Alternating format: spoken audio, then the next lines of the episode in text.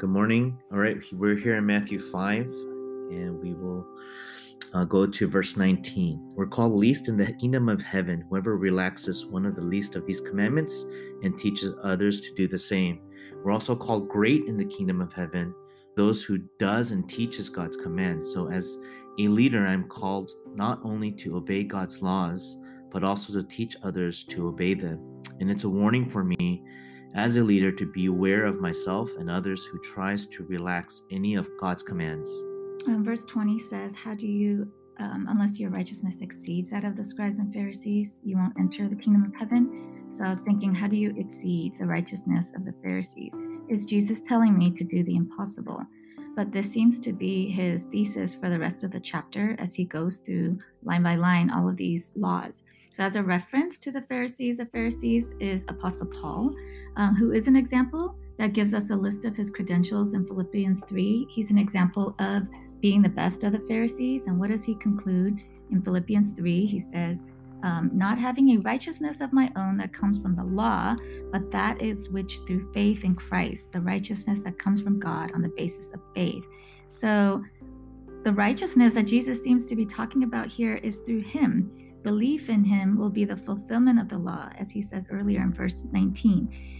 It seems to be an inner transformation through faith in Jesus Christ that He is talking about. So in verse 21 and 22, it talks about murder and anger.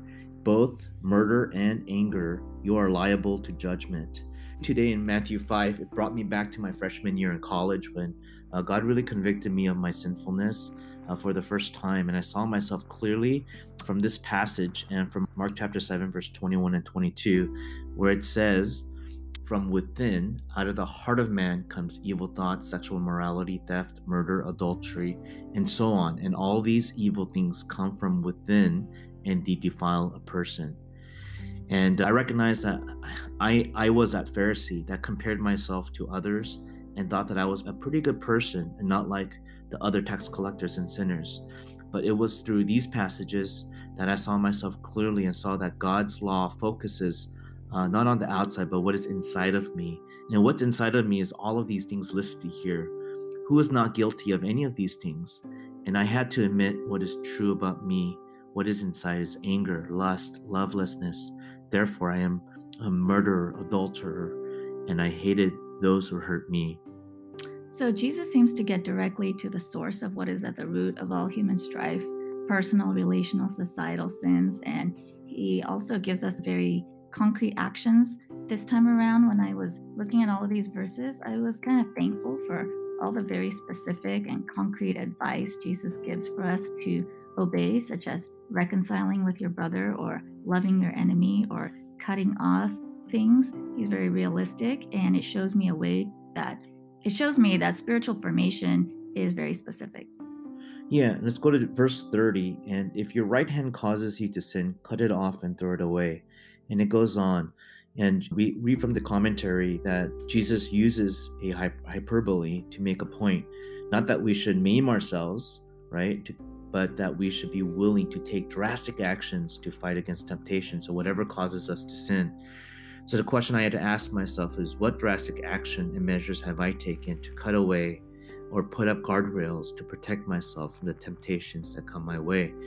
Uh, there's covenant eyes and there's different things I've put into place in my life that protects me from the temptations that are out there.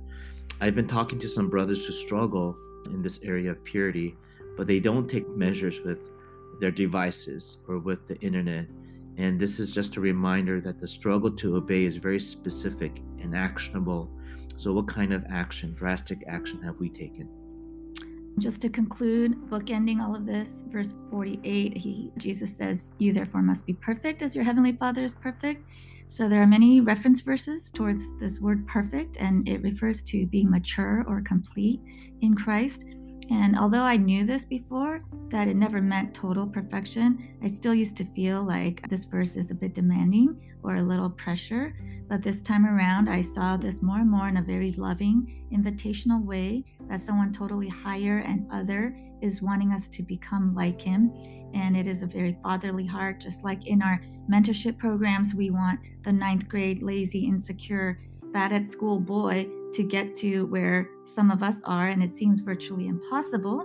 But we desire this kid to mature and to grow and understand richness of relationships and a relationship with God that we know a better way. So it says, Your Heavenly Father, and it's a very loving invitation to struggle to obey all of Jesus's commands and in so doing mature internally and yeah, grow and to be mature in Christ.